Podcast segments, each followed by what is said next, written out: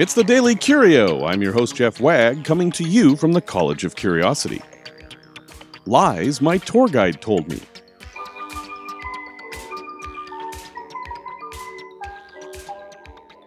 On a whim, I drove up to St. Albans, Vermont, and visited their excellent historical society. I love these small town museums and their eclectic collections of things that are only connected by proximity. If you've read or listened to the Daily Curio, you probably also know that the College of Curiosity has a mystery object project as well. Every day, we put up photos of an object and ask readers to identify it. Small museums provide a great many of these photos.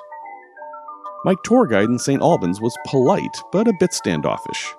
As soon as I started asking questions about things, questions she'd never heard before, she grew animated and started pointing out exactly the bits I wanted to see.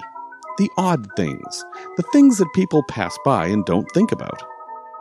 Finally, she left me to my own devices and I set off to collect as many photos as I could. I was attempting to get a shot through a glass case, the bane of this project, when she burst into the gallery and said, Do you know what this is? She was holding an object that looked like a ruler with five looped wire hooks on it. I do. I'm old enough to remember using them. That's to hold chalk and draw a music staff on a chalkboard. Aha! That's what I thought too, but I was wrong. Look at this. I was wrong? I was certain of my identification as I'd seen the object in use. She continued. Back in the 1800s, kids didn't have paper. They used small chalkboards, and to practice their letters, they needed lines to draw on. She took the object, now with three of the five chalk holders filled, and drew three perfectly straight lines that filled the small chalkboard. It looked exactly like those green penmanship practice papers I hated so much in the second grade. See, this is what it was really used for. It wasn't until later that people used it for teaching music. What she demonstrated made perfect sense, but I couldn't fathom it. You can't fit five lines on the small board, so why not make a chalk holder that held only three pieces of chalk? It wasn't until I got home that I realized it could also make five vertical lines on the chalkboard, and those fit perfectly.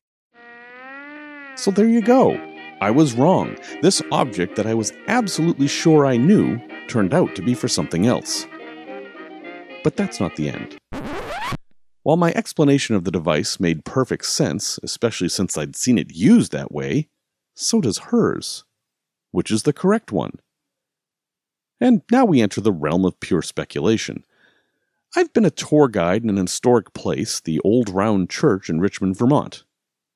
This involved hours of being alone in an unusual 200 year old building. And being the curious person I am, I found things and figured out things that weren't part of my training. For example, the doorstep looks like the type of limestone you'd find at Chazy Reef, an important paleontological site in the middle of Lake Champlain. I found some prominent fossils in the stone and presumed that it had been chosen specifically from that site for this church. I added this to my tour, and I was delighted that when I returned to the church 10 years after my departure, the new guide also included the bit about the doorstep it was just a guess. I'm not an historian, and I just assumed I was right because it fit. But was I right? Possibly, but not positively. The little research I've done shows that it's plausible. There was a quarry there, and the Vermont State House also features similar fossil stones. Such a stone would have been considered decorative, and it made sense to place one at the doorway of the largest building in town. But I can't know for sure. Now consider the situation with the chalk holder. Did she simply figure out that it could be used for drawing lines on the small slates and presume that's what it was used for, as I had with the doorstep? And did her excitement of discovery lead her to incorporate it into her tour? Possibly. Googling shows that these devices were used to draw lines for any purpose the teacher deemed fit, so there is no correct answer in the end.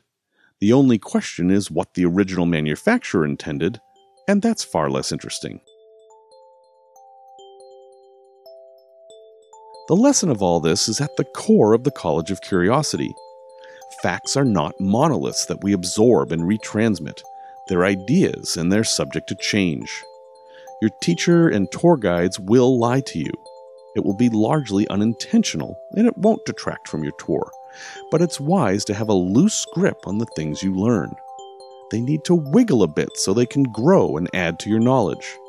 And for those times when you need things to not wiggle, someone has invented a chalk holder that will draw five straight lines. You can use it for whatever you'd like.